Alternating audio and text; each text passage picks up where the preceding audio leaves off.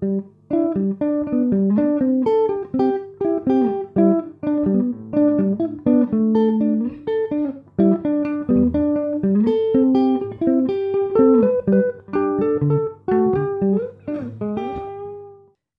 och välkomna till ett nytt avsnitt av Bibliotekspodden Solen. Eh, jag heter Alice Torbun och sitter här på Stadsbiblioteket i Stockholm eh, tillsammans med mina kollegor Patrik och Elias. Och Patrik, du sitter här i samma rum som jag. Jamen. Men Elias eh, sitter hemma däremot, hos sig själv.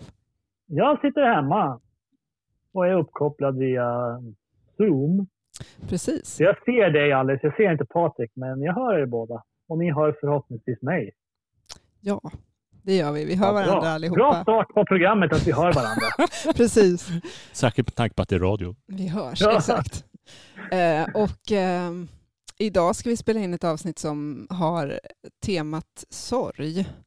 Eh, så vi har läst, eh, vi har läst eh, en bok gemensamt, eh, Joan Didions Ett år av magiskt tänkande. Och eh, så har vi läst eh, en del annat också, som vi, både gemensamt och lite olika. Så vi får se vad vi pratar om sen. Eh, men jag tänkte att vi kunde börja med att säga lite kort kanske Ehm, varför vi valde det här ämnet. Eller det, var, det var ju du som föreslog det, Patrik. Ja, exakt. För vi turas ju om, eh, eller försöker släppa in varandras idéer och så. så att, ehm, för mig är det ju väldigt personligt, för min mamma gick bort för snart ett år sedan. Eh, och sen dog, min pappa dog några år dessförinnan. Så att eh, eh så jag befinner mig här, snart har det gått ett år. Eh, och man brukar ju säga det att det första året är magiskt enligt eh, Joan Didion. Eh, jobbigt enligt många. För det är första julen, första födelsedagen och så vidare. Eh, så att sorgen har förstås tagit upp en hel del av min tid. Men sen också med coronan så det, det är ju ett enda stort sorgligt moln, moln som har lagt sig över oss. Så har ju så äh, människor som har dött och människor som har mått dåligt. Så det, det, det, det, det är väldigt svårt att inte tänka på sorgen. Och så samtidigt när jag har fördjupat mig på olika sätt kring sorg så har jag också sett att det finns väldigt många fina sidor av sorgen också. Så att, eh, det gjorde att jag föreslog det ämnet. Mm.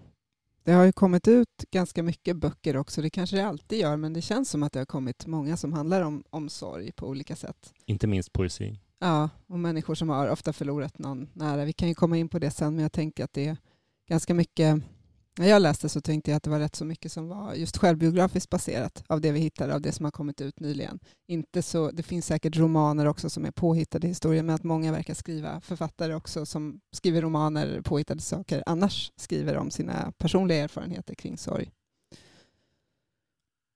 Elias, har Ja. du? Ja.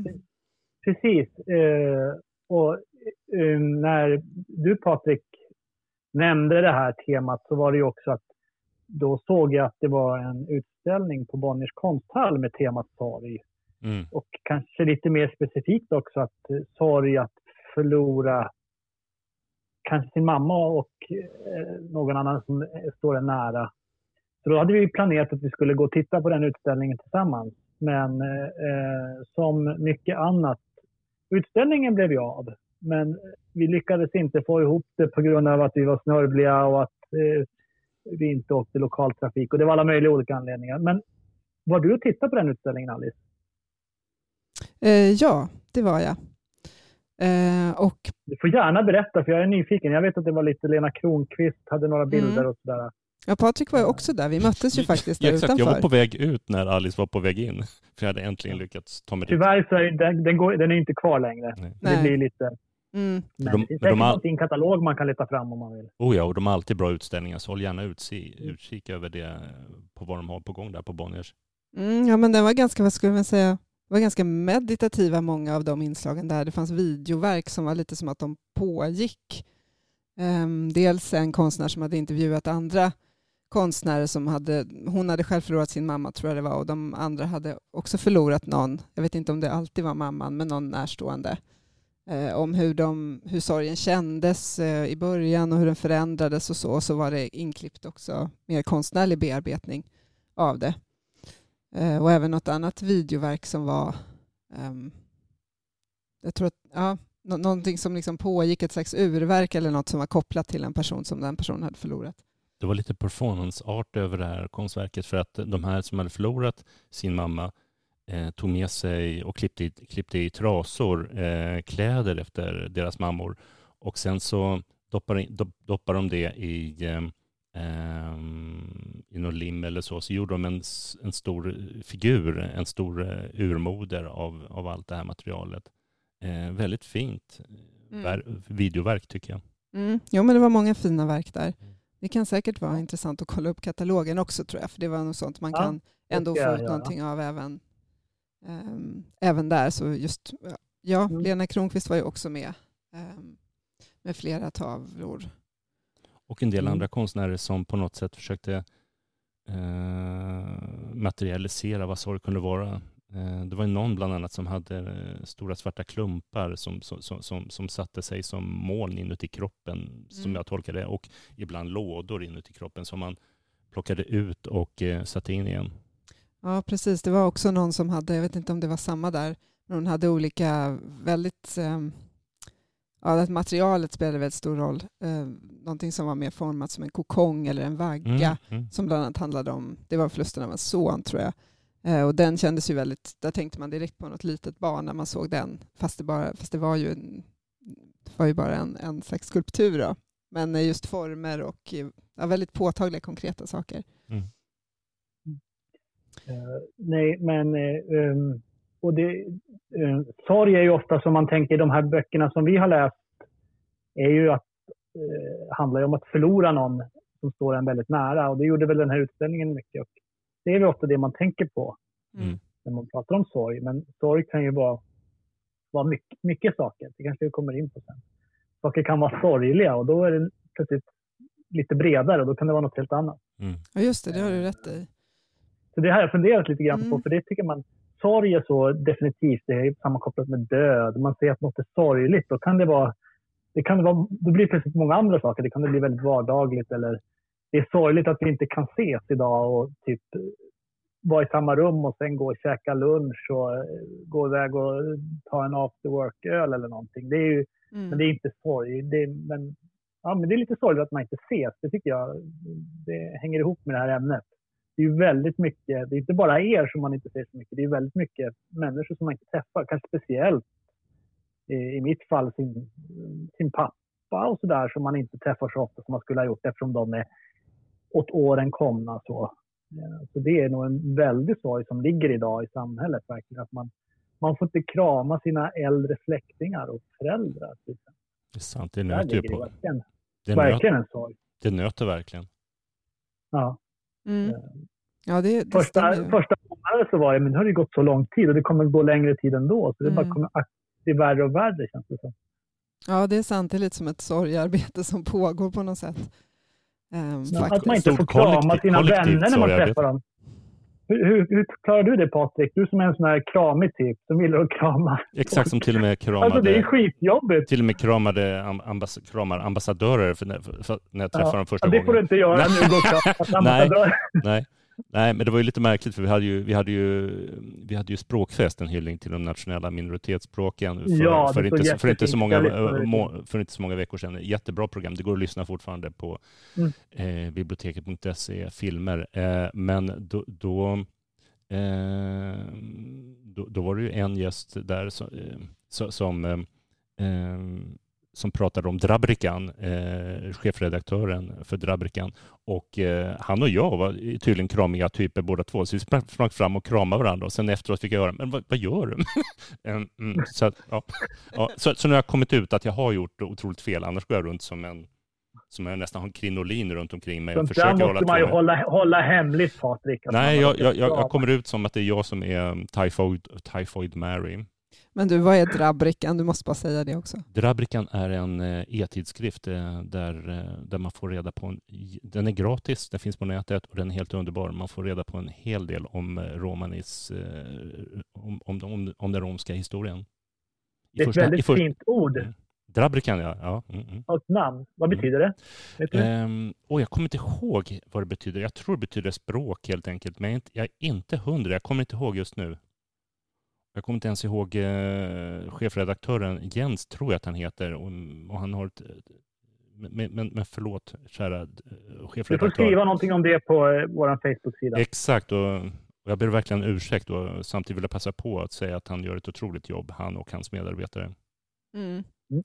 Precis, ja, nej, men det här, om vi tillbaka till sorg då. Um, mm. Vi kommer ju säkert in på det när vi pratar om böckerna, vad det är för typ av som finns. Men sorgligt kan ju också vara, alltså sorgliga filmer känns ju som något sånt typiskt som man kan lite, alltså mysa med nästan. Alltså, så ja. Nu kanske man inte riktigt gör det just den här perioden. Eller den här tiden och lyssna på sorgliga, kan... sorgliga låtar också. Det, ja. Då mår man bra när, ofta alla, när man lyssnar på Precis. sorgliga låtar. Precis, om man själv känner sig lite, lite ledsen så. Men då kanske man inte har den stora sorgen, då kanske inte det riktigt Nej. funkar. Men om man är lite nere och så, så kan det funka som en tröst.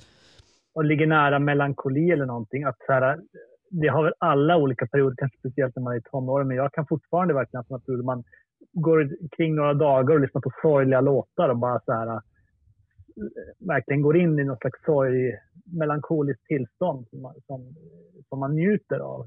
Mm. Men den sorg som finns i de här böckerna är ju en, någonting annat. Mm. Ja, precis. Det finns ju någonting med väder och alltså hösten och det som är också den här stämningen som man kan komma in i som kan vara ganska behaglig. Men kanske att man, ja, man kanske har något med att göra att man blir medveten om att Eh, ja, livet tar slut och det är hela det där cykliska som pågår med årstider och så. Mm. Men, men det säger, stämmer som du säger och som också den här utställningen var att det är verkligen, många av böckerna känns också som en slags bearbetning av en verklig sorglig händelse som har hänt. Medan det också skulle kunna finnas och säkert finns böcker som hand, handlar om sorg mer eller om vad händer i mm. hjärnan eller hur, alltså hur fungerar det och hur ska man tackla och sådär. Mm. Som det refererar ju, det, Didion refererar ju till några sådana böcker mm. i sin eh, essäroman, eller vad ska man kalla den? Ja. kanske ska komma in på den? Ja, vi kan du... väl komma in på den, precis. Ett år av magiskt tänkande, eller The year of magical thinking på engelska. Um... Det är en väldigt, väldigt vacker eh, titel på en bok. Ja. Är det inte det? Ja, men det är det. Jo en helt, eh, det är något med det här, magiskt tänkande finns, men just ett år av magiskt det är en, mm. ja, Och det var ju som du var inne på redan i början Patrik, det här med att ett år går efter, att, efter en förlust. Det handlar ju mycket om det i den här också. Att hon, ehm, på, mot slutet av boken har det ju gått ett år sedan hon förlorade sin man, för det hände ju egentligen precis i början av boken och det är det året efter det som hon skildrar sen. Eh, och det är då börjar hon tänka att varje år nu så har hon tänkt vad gjorde vi förra året, det här datumet? Eh, vad åt vi till mat eller vilka vänner träffade vi och sådär. Och sen så har det gått ett år och så inser hon att nu, för ett år sedan nu så fanns han inte längre. Och det blir som att han rör sig ifrån henne längre och längre.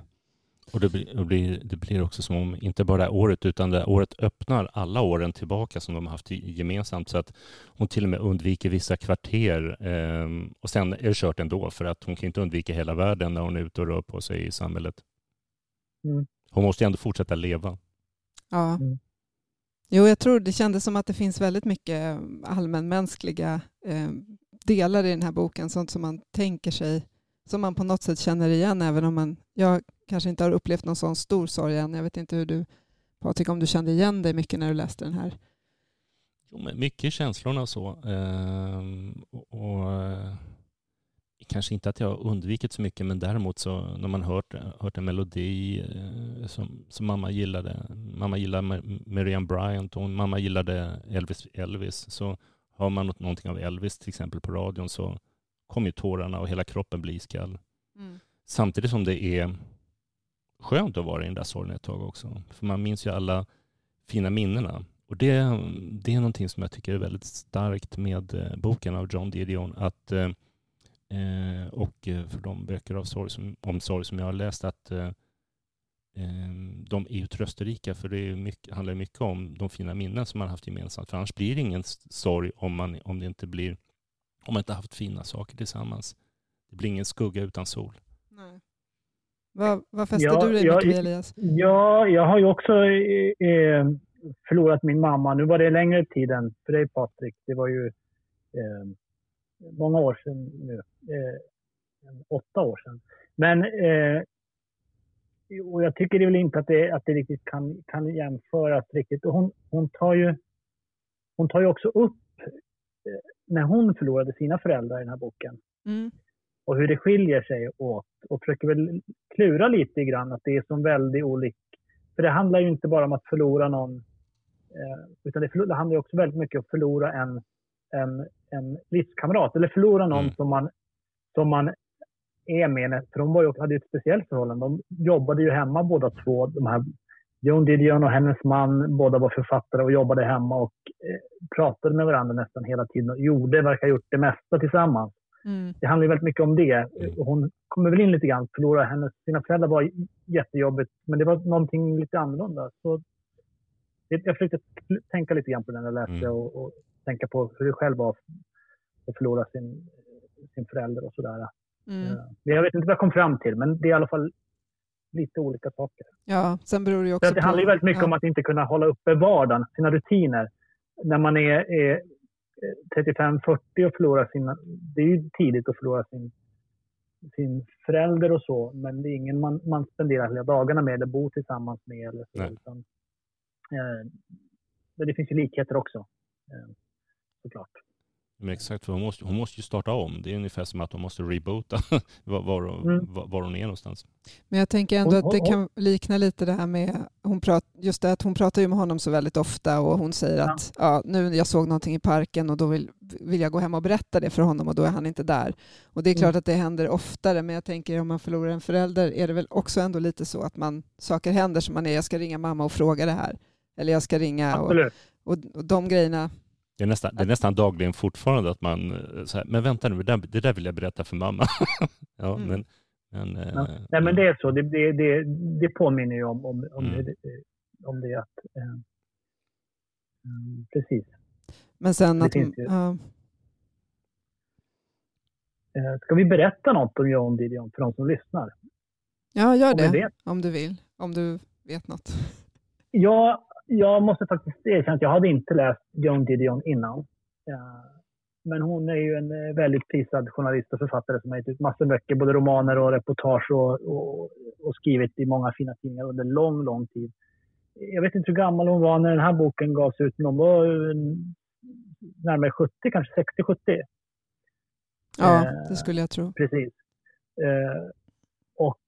Eh, hon var ju ett stort namn, men väldigt sådär amerikansk. Jag vet inte hur stor hon var i Sverige innan den här boken. Men det här var ju verkligen en som gjorde henne nådde många nya läsare även i Sverige, tänker jag, med den här boken. Mm. Eh, och det vi inte får, det här handlar ju då, börjar ju väldigt dramatiskt med hur hennes man går bort. Men det handlar ju egentligen minst, ja, eller det handlar ju väldigt mycket också om deras dotter som är väldigt svårt sjuk. Ja, Deras precis. enda barn. Och Mm. det kommer väl en bok efteråt också, den här som heter Blå skymning tror jag, som Mm. handlar om när, när dottern går bort också. Så, eh, så att det för mig tycker jag, eh, det är nästan det sorg, eh, sorg, sorgligaste i boken att, att hon är så svårt sjuk. Dottern som, Mm. jag vet inte hur gammal hon är, men hon kanske är i 40-årsåldern eller någonting, 30-40-årsåldern. Mm. Så Ja, det ja. kommer ju mer och mer in på den mot mitten och slutet av boken. Ja, precis. Jag visste faktiskt inte att hon, om hon, eller jag visste nog att hon dog, men hon gjorde ju inte det i den här boken, så jag visste faktiskt Nej, inte att precis. det var så. spoilar det jag fortsätter. Ja, nej, men det, Men det om gör man nu kan- ingenting.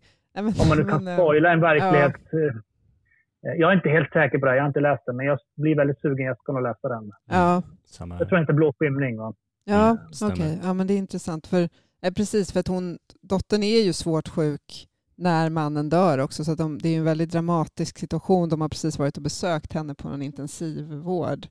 Ehm, hon har väl fått blodförgiftning, heter det väl på svenska, eller septis? Sepsis? septis? Men nå- Ja, någonting sånt. Ja. Någonting sånt. Någonting Ehm. som började med en vanlig... Och det, då, börjar, då, då blir det så otroligt. Det är kanske därför det blir så sorgligt. För det känns ju... Det är det som händer nu. Mm. Hon fick en vanlig influensa som, som blev lunginflammation och sen blev det blodförgiftning. Det är väl kanske inte just precis som händer men folk får, får influensan och blir väldigt sjuk, eller får coronan och blir väldigt sjuk. Det kändes så otroligt här. Det har man läst om i tidningen hela tiden.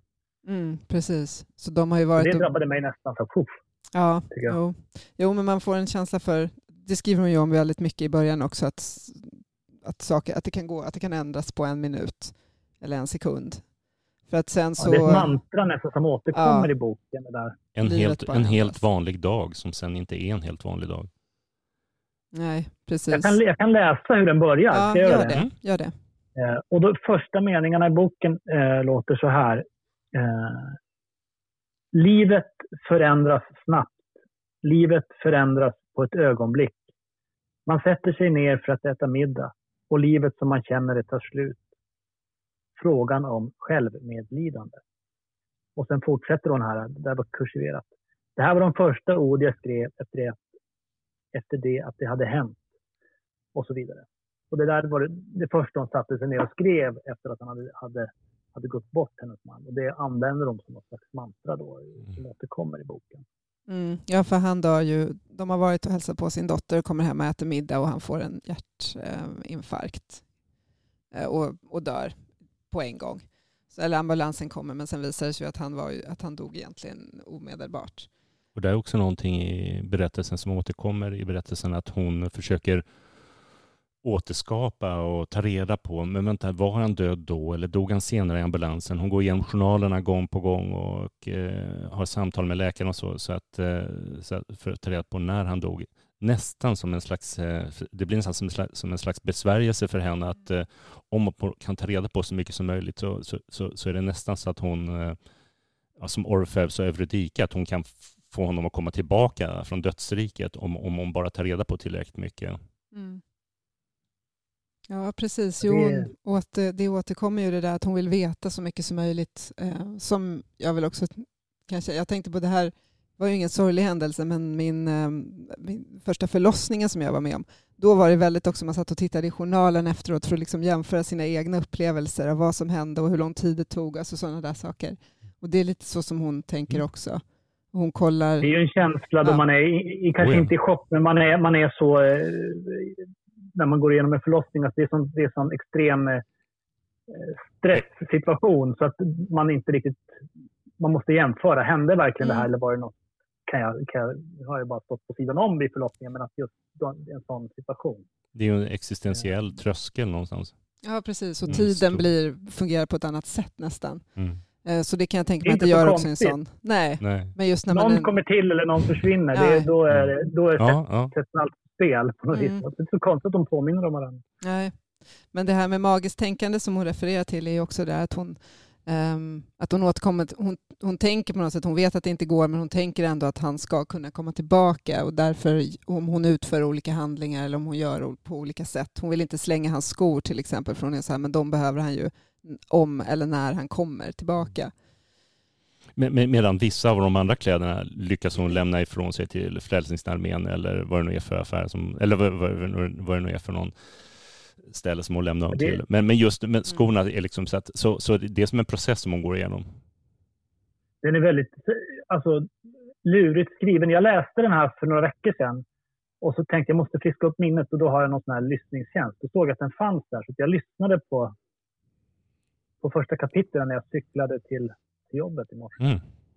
Eh, och då känner man ju, men den är, den är, den är ju lurigt skriven och, och så där, för att den är ju den är skriven väldigt rationellt. Eller den är så här, den registrerar vad som hände precis den tiden och vad hon gjorde och vad de, och så väldigt, så man, den är nästan lite så stelt skriven men samtidigt så allt hon håller på med är någon slags, eh, är ju inte logiskt.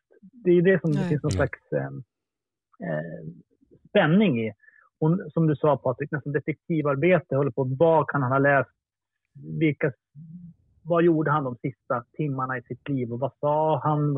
Vilka sidor i vilken bok läste han? Och vi diskuterade första världskriget och, och, och om varför håller hon på med det där? Det är också för att hon vill återkalla honom på något sätt. Mm. slags eh, sorgna, sorgsna madeleinekakor som gör att hon kommer tillbaka till när de hade det som bäst också. Men Det är den fina sidan av sorg också, att man, man minns ju de här tillfällena och det, det är ju ont att minnas dem, men samtidigt är det väldigt skönt också. Det är skönt eh, att duscha eller bada i sorgen ibland också. Mm. Ja, det, är, det är ju fantastisk, det är också, det skrivs ju inte också, men det är ju en fantastisk eh, kärleksförklaring. Mm. Eh, Fast det är inte heller så här rakt ut. äh, en, det, men det är ju verkligen eh, att hon beskriver utan några stora ord egentligen hur mycket fantastiskt de gjorde tillsammans. Mm. Och vad de betyder Genom att de skrev. egentligen Mm. bara rationellt skriva. Vi, åt, vi gick på den restaurangen och vi åt den där salladen och vi satt, vi badade i poolen och eh, de här små bilderna utan, utan några stora ord. Det är ju aldrig egentligen att jag älskar honom så mycket så att det är ing, inte någonting sånt utan det är bara de här ganska Mm. eh, Till och, med, till och med tvärtom, att de bråkade och tjafsade ibland också. Som man gör när man verkligen har Mm. förtroende för, för varandra, när man verkligen älskar varandra så tjafsar man en hel del också. Mm, det handlar ju en del om platser också som de har varit på. Deras hus beskrivs ju olika platser de har bott på. Eh, och det är vid, det är något tillfälle också hon pratar om att det är ett, ett av de husen som har rivits sen och att, alltså hon kände tidigare då i livet har känt någon form av sorg när, när hon förstod att de som hade flyttat in där efteråt hade i princip rivit hela huset. Eh, och det där är också, ja, det är också fascinerande vad, hur ett liv liksom försvinner på olika sätt. Eh, många delar av deras liv kan man ju säga var ju borta redan innan han dog och sen försvinner även minnet av ja, Det där, det där är lustigt. När, när, när min pappa hade gått bort så, eh, så hade jag inte så många ärenden till... Han, han bodde i väst, västra, Västsverige, så jag hade jag inte så många ärenden dit. Men när, när vi tog en sväng till Ullared och området runt omkring så kände jag att jag måste åka dit och titta till huset där han bodde. Eh, fråga mig inte varför, för det är nya ägare, de får göra vad de vill med huset. Men jag måste bara titta att huset blev fint och det, blev, det var finare än någonsin. Så det, det kändes jättebra någonstans att och de tar hand om huset där pappa bodde. mm, jag, jag, jag, tycker det det är det, det som gör det så starkt. För att man, den eh, sorg som jag har känt då, eh, det är väldigt förknippat med platser. Tycker jag. Att när jag kan drabbas av, av, av, av den sorgen efter mamma till exempel, det är kanske det jag hamnar i de, de delar av Luleå där jag är uppvuxen, där vi, när man var när man var liten, när man var mycket med sin mamma och, och så. Eh, det får hon fram väldigt starkt i den här boken. Att det, det handlar väldigt mycket om platser, tycker jag. ja, precis som minnet fungerar på det sättet att man hänger upp olika saker på, på platser mycket. Ehm, Mm. Ja, är det något mer som är viktigt att ta upp om det här? Det är som ni har sagt det här, hon försöker få information. Hon, hon citerar ju mycket i boken också. Eh, Och för henne Mycket verkar fina, ju, mycket fina Mm. dikter där som hon citerar. mycket fina dikter och liksom rader ur dikter som hon fastnar för. Men också en hel del facklitteratur där hon läser om olika medicinska tillstånd men också om hur, hur människor hanterar sorg rent, eh, vad ska man säga, biologiskt. Alltså rent hur det fungerar i hjärnan. Det är intressant. Eh, jag tror att hon nämner någonstans att hon tycker inte att hon hittar så mycket om sorg i romaner. Eh, hon, hon har några noveller som hon, som hon sen hittar i, och, och framförallt i poesin och i facklitteraturen som du säger. Ja, precis. lite, leta lite här. Mm, ja, men titta lite. Och det finns ju olika meningar som dyker upp Ja. igen och igen. Det är någon, någon dikt här hon, hon citerar flera gånger som hennes man hade använt när, när hans bror hade tagit livet av sig. Eh, och då, det, det tycker jag är ett väldigt fint avsnitt. Sidan 37 i boken. Under flera veckor eh, var det på det sättet jag vaknade till varje ny dag. Och sen kommer citatet. Jag vaknar och känner hur mörkret kommer. Inte dagen. Och sen skriver hon sen. En av flera rader ur olika dikter av Gerard Manley Hopkins som John fäste samman till ett slags improviserat radband under månaderna direkt efter det att hans yngre bror hade begått självmord. Jag vaknar och känner hur mörkret kommer, inte dagen. Ehm. Mm. Det kan man ju Mm. verkligen, det tycker jag fångar svaret väldigt Ja. Verkligen. Det finns ganska tidigt i boken också någon beskrivning av hur sorgen känns och att hur andra har beskrivit att det känns mycket som en, som en kvävningskänsla och som behov av att sucka och som hon verkligen känner igen. Att det känns så här för mig också. Det är så som andra människor har beskrivit det tidigare.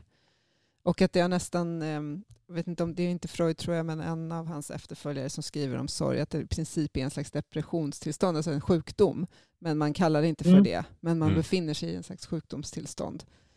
Ehm, och att man kanske det erkänt det mer tidigare än vad man gör nu också. Att det medicinskt är som ett manodepressivt tillstånd eh, helt enkelt. Mm. Ja.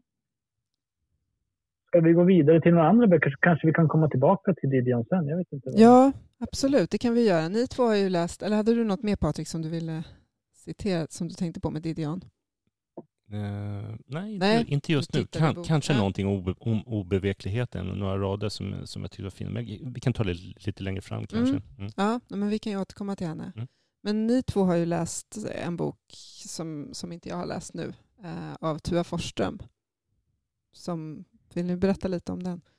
Diktsamling som heter Anteckningar. Ja, du har läst den som ett anteckning. Ja, hon har, jag, jag har tittat i båda hennes två senaste böcker. Och den senaste är ju den här Anteckningar då. Eh, och sen eh, fanns det en diktsamling som hon gav ut innan. De känns lite som syskonböcker och den heter En kväll i oktober rodde jag ut på sjön. Eh, och båda de handlar ju väldigt mycket om sorg. Mm. Jag minns alldeles när vi var på, eh, på eh, poesifestivalen i Åbo. Ja, Eh, Då hade inte den här anteckningen kommit ut ännu, men då eh, var hon där och då skulle den komma ut några månader senare tror jag. mm. Hon var där med en journalist och pratade om den. Eh, Och det var väldigt starkt minns jag. Ja jag Det var minns också så det. att vi, du och jag ville gå ut därifrån. Alltså jag, gjorde, jag, jag gjorde ju det. Du gjorde till och jag gick det. därifrån. Det Mm. var, men det var lite andra saker som var lite jobbiga just då, så jag klarade inte av att lyssna. Ja. Det var så otroligt Mm. all, sorgligt på ett ja. fint sätt, men ändå väldigt tungt att lyssna på. För det skriver hon inte i boken, men då berättade hon ju tydligt att den här boken är, är, är ett sorgarbete efter att hennes barnbarn gick bort i leukemi, typ sex år gammal eller någonting. Eh, och, eh, men det står inte i boken rakt ut, men det berättade hon ju då. Mm. Eh, men det är ju så fruktansvärt sorglig bok. Eh, När man vet bakgrunden så att man knappt kan läsa den. Den är så här, tycker jag. Vad tycker du Patrik? Jag håller med och bara några rader så blir man ju alldeles iskall när man läser. Mm, men det är också väldigt vackert.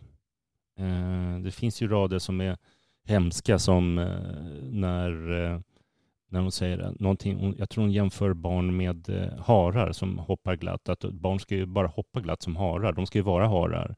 De ska inte tänka på, på, på saker som vuxna ska tänka på. De ska inte vara, vuxna, de ska inte vara vuxna så tidigt som, som då den här, det här barnet som ja, förstår att, barnet, att det har cancer och ska dö. Nej, Och hon har ju också det här eh, eh, magiska tänkandet som John Didion eh, eh, har i sin bok. Till exempel, dagarna blev långa och det lönar sig inte. Ingenting liknar sig. Kom tillbaka, säger den vackra rösten. Fyra, tre, två, ett. Du kommer tillbaka till det här rummet nu. Det är som, alltså, Mm. hon försöker nästan återkalla den här flickan, precis som Didion försöker återkalla sin man. Att man inte accepterar att den är borta. Mm. Mm. Eh, det, Det, är ju, det, det går säkert att hitta fler likheter mellan de här böckerna, tror jag. Även fast det är ena diktsamlingen och andra essäer. Båda var ju väldigt hyllade författare. Och, och det som Tua Forsström sa när vi var där i Åbo, minns jag, hon sa ju då att det var som att börja om på nytt. Hon kunde inte skriva eh, någonting. Hon är en av Nordens kanske mest hyllade poeter, men hela hennes språk var borta. Hon var tvungen att börja från början och bara kunde skriva små korta anteckningar. Det är väl kanske därför den heter så.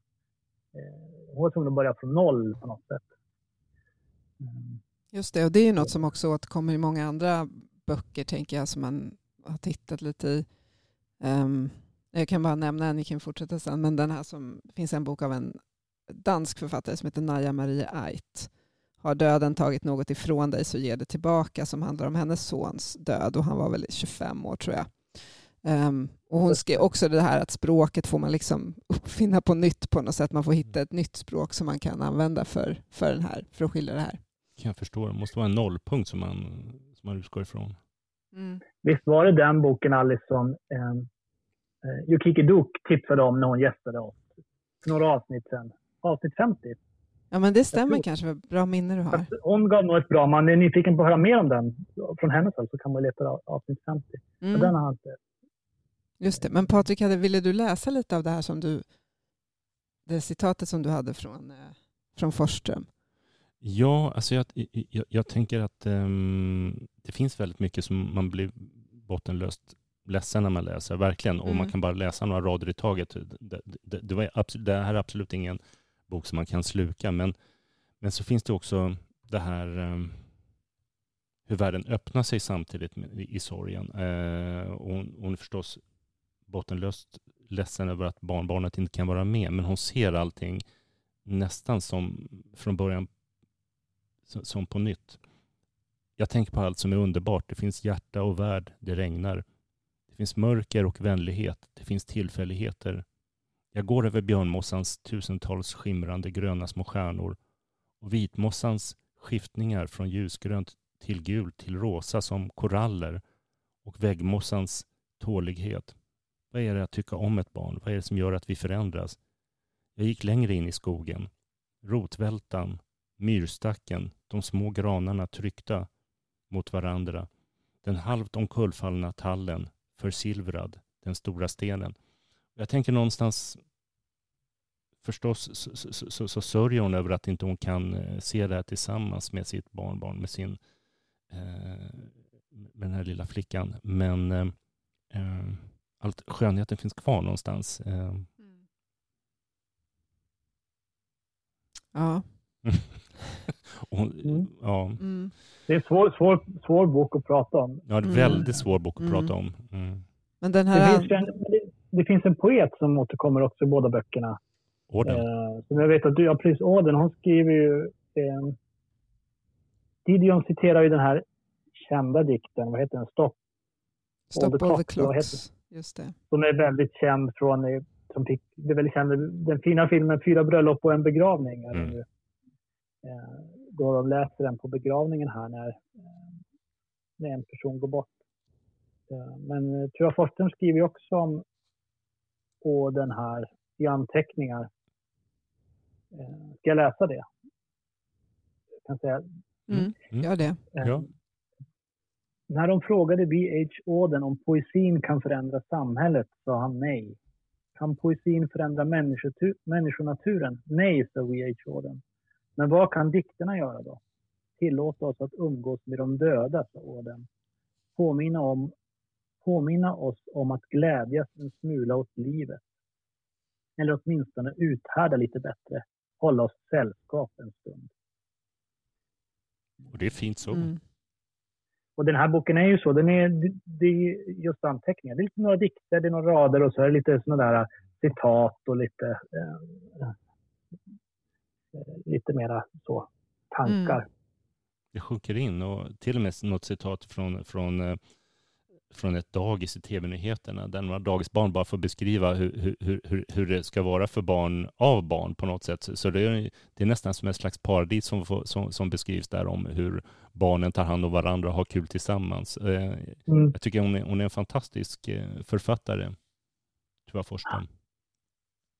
Den här boken som kom innan, som jag tycker också är helt fantastisk, den vet jag inte. Den handlar både om sorg och melankoli och så. Den, den här En kväll i oktober, den har en del jättefina rader. Bland annat den här som jag brukar tänka på ibland. Eh, Med sorgen är det så att man trodde att det brinner, men det börjar regna. Jag vet inte varför den är, sätter sig, men det finns många sådana där fina rader Mm. i den boken. Men det var väl lite som den du läste från Didion innan om det här med att man vaknar till mörker och inte ljus. Alltså Ja. också, också det här med regnet och det, och det fångar ju väldigt väl Mm. någon känsla som man tänker sig Mm. att det kan vara.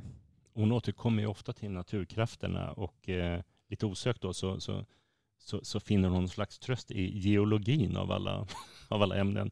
Att, att hon finner någon, slags eh, linje i det här, att, eh, i geologin, att eh, jordmassorna, kontinentalplattorna lever sitt liv. Det finns en rörelse där ehm, Ja, Didion ja. mm, hos Mm. Didion, eh, för Didion. Ja, en slags, eh, Just det. Och där hittar hon också någon koppling till, till det, det bibliska som hon egentligen Mm. inte har förstått sig på innan. Men det här att det är något world without end som hon pratar om, ett citat. Eh, att det, kommer, det som har förgått kommer att komma tillbaka. Alltså det fortsätter hela tiden. Mm. Hon finner någon slags tröst i det här att, att, att kontinentalplattorna och rörelserna på jorden finns också efter att vi inte finns. Men det, det tycker jag också att det är ett vanligt sätt att, att att hejda sorgen, att man går till, till fakta och undersöker hur Mm. världen fungerar eller Ja. Eh, ehm, jag, jag tror det var Andres Lokko som sa när han eh, gick igenom en svår skilsmässa så började han kolla på, på fotboll och hockey och sånt. Han har aldrig hela sitt liv intresserat sig för, för sport. Men att ett sätt att få vara i nuet och bara se vem vinner den här matchen eller vem, eh, vad som helst som inte påminner om det som man gjorde tidigare. Också att man kanske börjar, börjar ägna sig åt något helt nytt som, som eh, som inte, som, man inte, som inte påminner om något man har gjort tidigare. Det kanske är vanligare om man drabbas av kärlekssorg eller till exempel blir lämnad eller eh, någonting sånt. Då kanske man vill, vill Mm. undvika allt som påminner om det som varit. Mm. Det är Mm. också en, en, en sorg som ofta förekommer i litteraturen men som vi inte kanske ska prata om idag. Absolut. Nej, just det. Det finns... det skiljer sig. Där finns det ju många romaner, Mm. om inte annat. Ja, men det är ju en Ja, sorg och det är en förlust. Jag menar, sorg är en förlust överhuvudtaget. Jag tänker på eh, Lagerlöfs eh, Kejsaren av Portugalien. Det var den första boken jag tänkte på när vi skulle prata om sorg. Att, eh, och det är ju ingen som har dött, men han sörjer ju sin dotter som inte är hos honom längre. Och så pass att han går in i en psykos. Mm. Mm. Ja, det kan ju verkligen vara, vara nästan lika illa tänk Eller om, man har, om det är en person som faktiskt finns men som man inte har en relation till fast man skulle vilja ha det Mm. av olika anledningar. Man kanske då har en relation med någon annan person som man hatar eller något. Det är ett vanligt tema i litteraturen. Mm. Eh, Men det Mm. kanske blir, det blir ämnet för en annan podd. Jag vet inte. Ja, det kanske får vara med just som om man, om man till exempel inte träffar sitt barnbarn för att man är osams med sitt barn. Alltså sådana där saker finns ju också. Det måste, kan jag tänka mig måste vara en fruktansvärd känsla också. Oh, ja.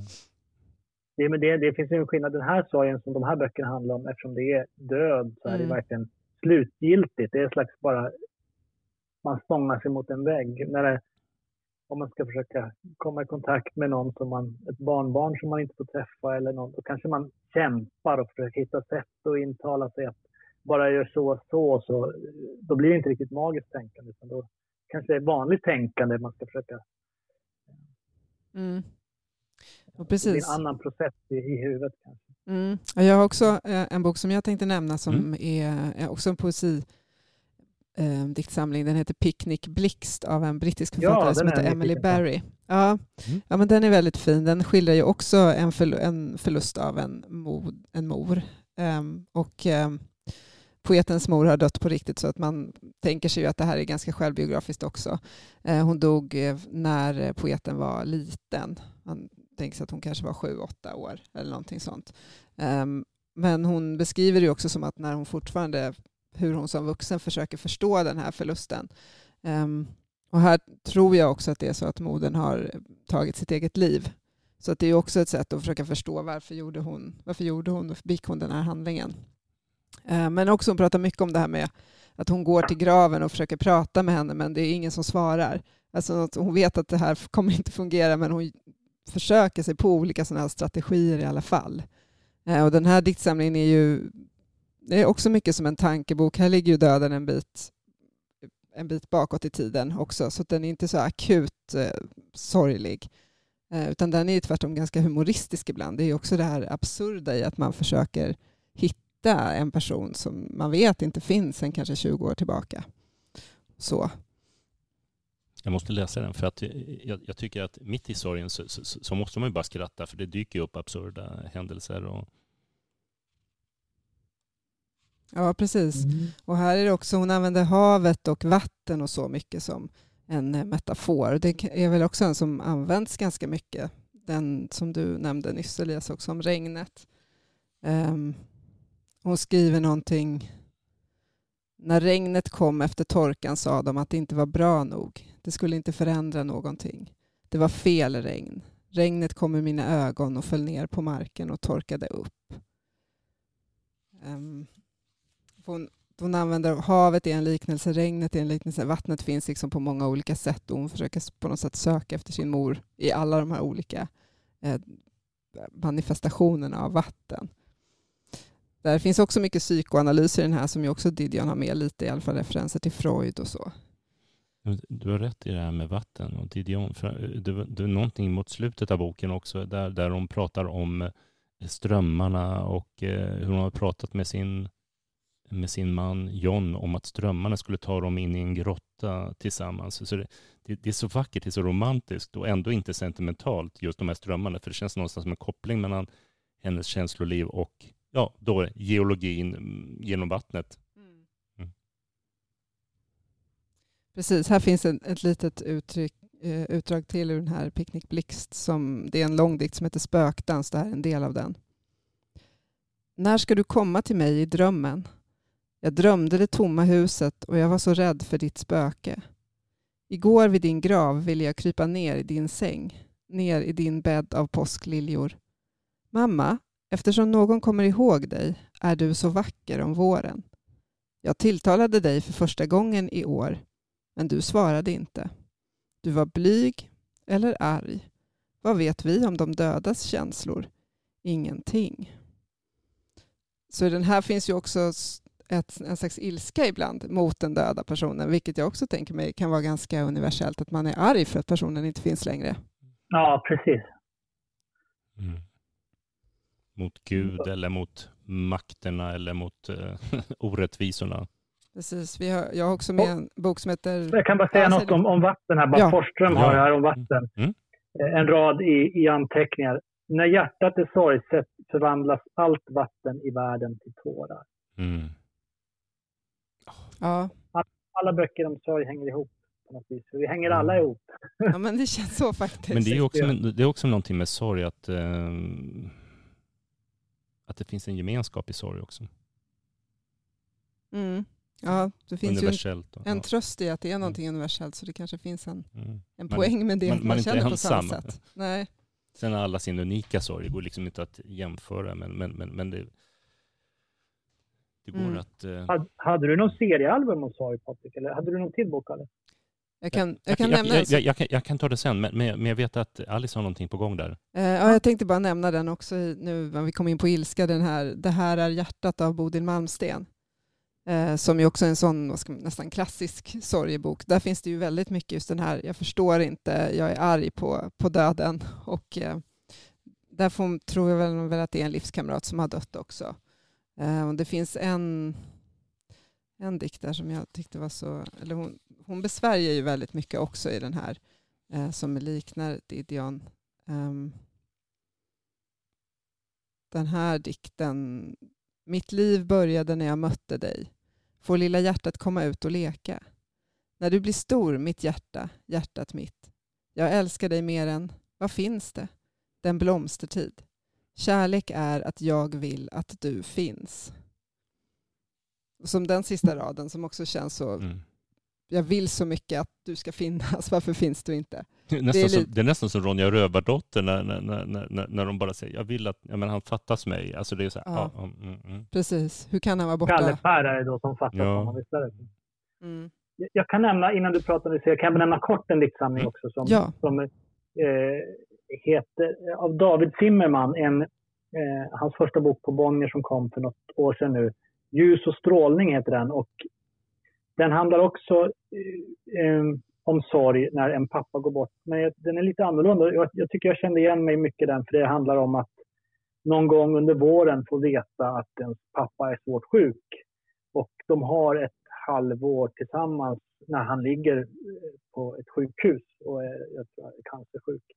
Ehm, och den, den sorgen då, overklighetskänslan som kommer när man ändå har ett halvår kvar och vad ska man... Mm. Eh, och det slutar med att han går bort och månaden, men den större delen av boken är de här en varm sommar på ett sjukhus och en pappa som ligger där och är svårt sjuk. Eh, så den är jättebra bok.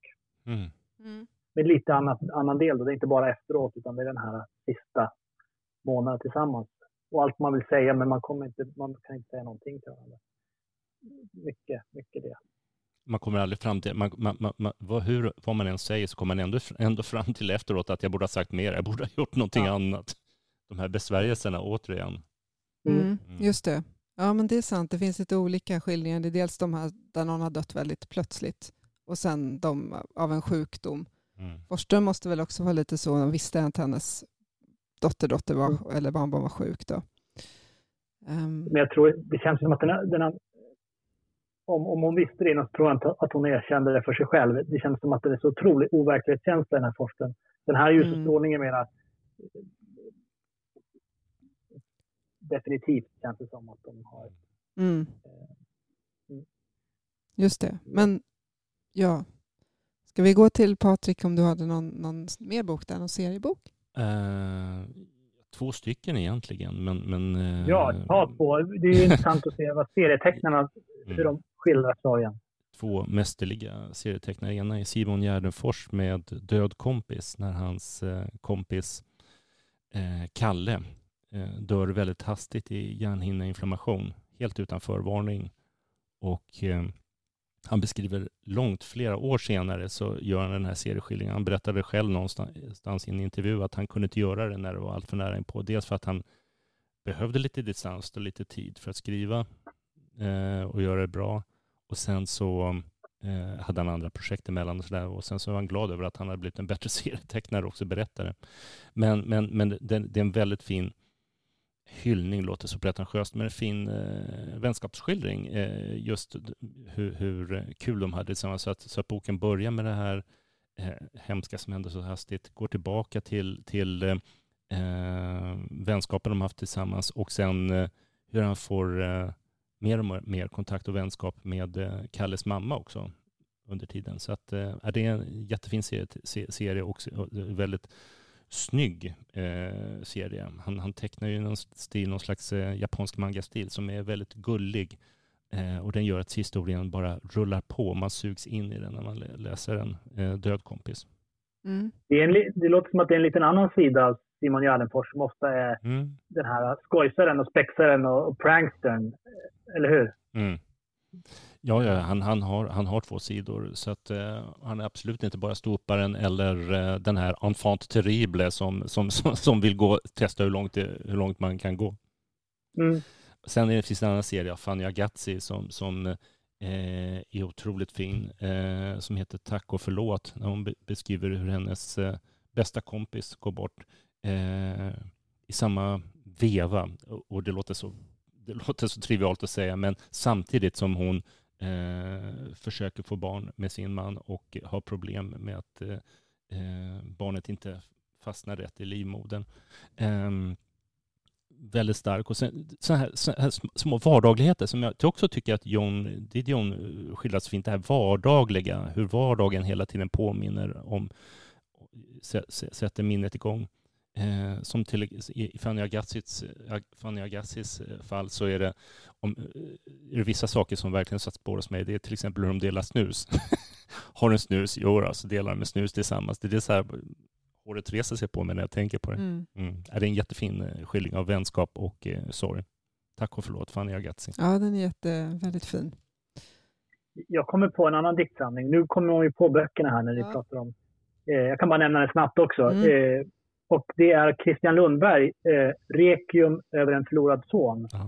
Just som det. handlar då eh, sorgen över ett eh, dödfött barn. Eh, eller om, om hon dog, barnet dog just efter förlossningen. Eh, och han har skrivit mycket böcker som är sorgliga på många sätt. Men den här är då väldigt speciell för honom. Eller hörde någon intervju att han var tvungen att vänta i 25 år och att kunde skriva den här boken. För det var så som ett svart hål som han hade någonstans. Och den handlade också väldigt mycket om platsen. För att när han flyttade till en lägenhet i Malmö som låg typ hus i hus, någonting så. Den lägenhet han bodde för 25 år sedan när det här barnet gick bort. Då kunde han skriva den här boken. Eh, då kom, kom allting fram igen. Han var tvungen att vänta så länge. Eh, eh, det är en, en väldigt stark diktsamling också. Och, det, Mm. och det som du pratade om förut, hur, hur, platser är viktiga i sorg. För att eh, platser Mm. återkommer ju gång på gång. En slags, eh, jag tror att engelska uttrycket är psykogeografi. Det kanske man, det kanske Mm. finns en svensk motsvarighet också. Ja, vad spännande. Jag tänkte kanske nämna en som jag precis har börjat att läsa egentligen. eh, Den vita boken av Han Kang. Eh, Det är en koreansk författare som vi har ju pratat om förut i, i solen. Ja, Eh, när vi hade. Korea-avsnittet. Mm. Precis, Vegetarianen och um, För levande och döda. Men Mm. den här är en... Otroligt bra böcker. Ja, Oh, ja. och hon skriver väldigt olika böcker också. Det här är ju mer som en sån, också en sån ganska, en slags tankebok, eh, för att hon utgår ifrån olika, eh, olika vita saker helt enkelt som hon skriver om. Till exempel lindor som man kan ha runt ett nyfött barn, snö, ris och sådär. Så, um, och så vecklar det ut sig en slags um, ja, men tankeskildring och där platsen spelar roll här också för att hon befinner sig nämligen i Berlin när hon skriver den här boken så att hon är alltså inte hemma, inte på någon plats som är välbekant för henne. Men det är då hon på något sätt börjar med ett projekt som, som ligger väldigt nära eh, och det är en, um, det är en syster som hon aldrig har träffat, en, alltså också ett barn som dog precis efter förlossningen men då innan hon själv var född. Så att hennes mamma Eh, Hon beskriver den. Hennes mamma födde ensam hemma ett för tidigt fött barn som avled efter några timmar. Eh, Och det här är väl någonting som de egentligen inte har pratat om i familjen men nu börjar han kan liksom göra någon slags nästan konstnärligt arbete kring det där hon utforskar det här, det vita och associationerna till det här barnet och vad det har betytt för henne och för hennes familj och uppväxt och så att det här barnet har funnits. Så den är också väldigt fascinerande bok. Ehm, och speciell. Det vita, eh, jag tänker spontant att det vita är som ett ark som man fyller, det är tomt från början, en vit tavla som man, en, en i början också. Mm, ja, precis. Jo, men det finns med här. Nu har jag läst den på engelska, så blank paper finns med här. Mm. Hon börjar skriva um, um, in the spring when I decided to write about white things, the first thing I did was to make a list. Swaddling bands, a newborn gown, sa- salt, snow, ice, moon, rise, waves och så vidare. Um, och så går hon igenom de här. och Det tillkommer också vissa andra saker um, medan hon skriver. Så den är också väldigt fin. Mm. Men om sorg kanske på ett inte lika direkt sätt som i många av de andra som vi har pratat om här. Då. Ja. Vet Har vi något mer? Ska vi tipsa om någon sorglig låt eller någon sorglig film eller något? Det finns ju många. Oj. Eller så tipsar vi om det. Vi kan lägga ut några bra sorgliga låtar på vår Facebook eller något. Ja, Om ni inte kommer precis. på någon nu som ni vill tipsa om. Nej. Kommer inte på någon nu. Vi som älskade varandra så mycket är ju lite sorglig där. Ja, den är melankolisk. Den är. Melankolisk, exakt. Ja. Mm. Men, men inte sorg, sorgsen. Nej. Nej, jag tänker också att kommer vi på någonting till, till litteraturlistan så kan vi också lägga till saker där, även sånt vi inte har pratat om. Det känns som att man Mm. kommer på saker hela tiden när det gäller det här Mm. ämnet. Mm. Sorgen vecklar ut sig. Ja, men då får vi väl tacka så mycket för det här avsnittet. Det kommer ett eh, nytt ganska snart som kommer handla om årets Nobelpristagare i litteratur. Louise Ja. Glick. Vi får hoppas att det blev något på, på tejpen här. Jag sitter ju långt ifrån er och ser inte om det blinkar rött eller grönt. Nej, det tror vi säkert Elias, du får lita på oss. Du får lita på Alice. Hon, hon är både Jag får väl- studiotekniker jag får väl och säga eh, lite- programledare. Lite hej då ett tag, för jag går på lite ledighet. Så att under våren så blir det ni två och lite gäster som kommer köra. Det är dig väl unt Elias. Hoppas du kommer Ja. ha det riktigt bra. Ja, Ja, kommer jag ha. men tack för idag då Vad Patrik roligt och det var. Det funkar ju bra det här. Jag glömde bort att vi inte var i samma rum. Nej, det var bra. Det Härligt. Det var, fint att länge sedan vi med var vi tre som spelade in en, en, så att det var jättekul. Ja, väldigt roligt. Mm. Eller väldigt Trots detta trevligt. tunga ämne. Ja, precis. Så hoppas vi att ni kommer läsa de här böckerna och finna tröst i dem. Ja, det hoppas vi att Mm. alla som lyssnar också fick ut någonting av detta. Eh, Vi hörs så igen. mycket, tack så mycket för idag. Patrik. Tack, tack. Tack själv. Hej då. Hej Tack, då. tack. Hej då! Du, du.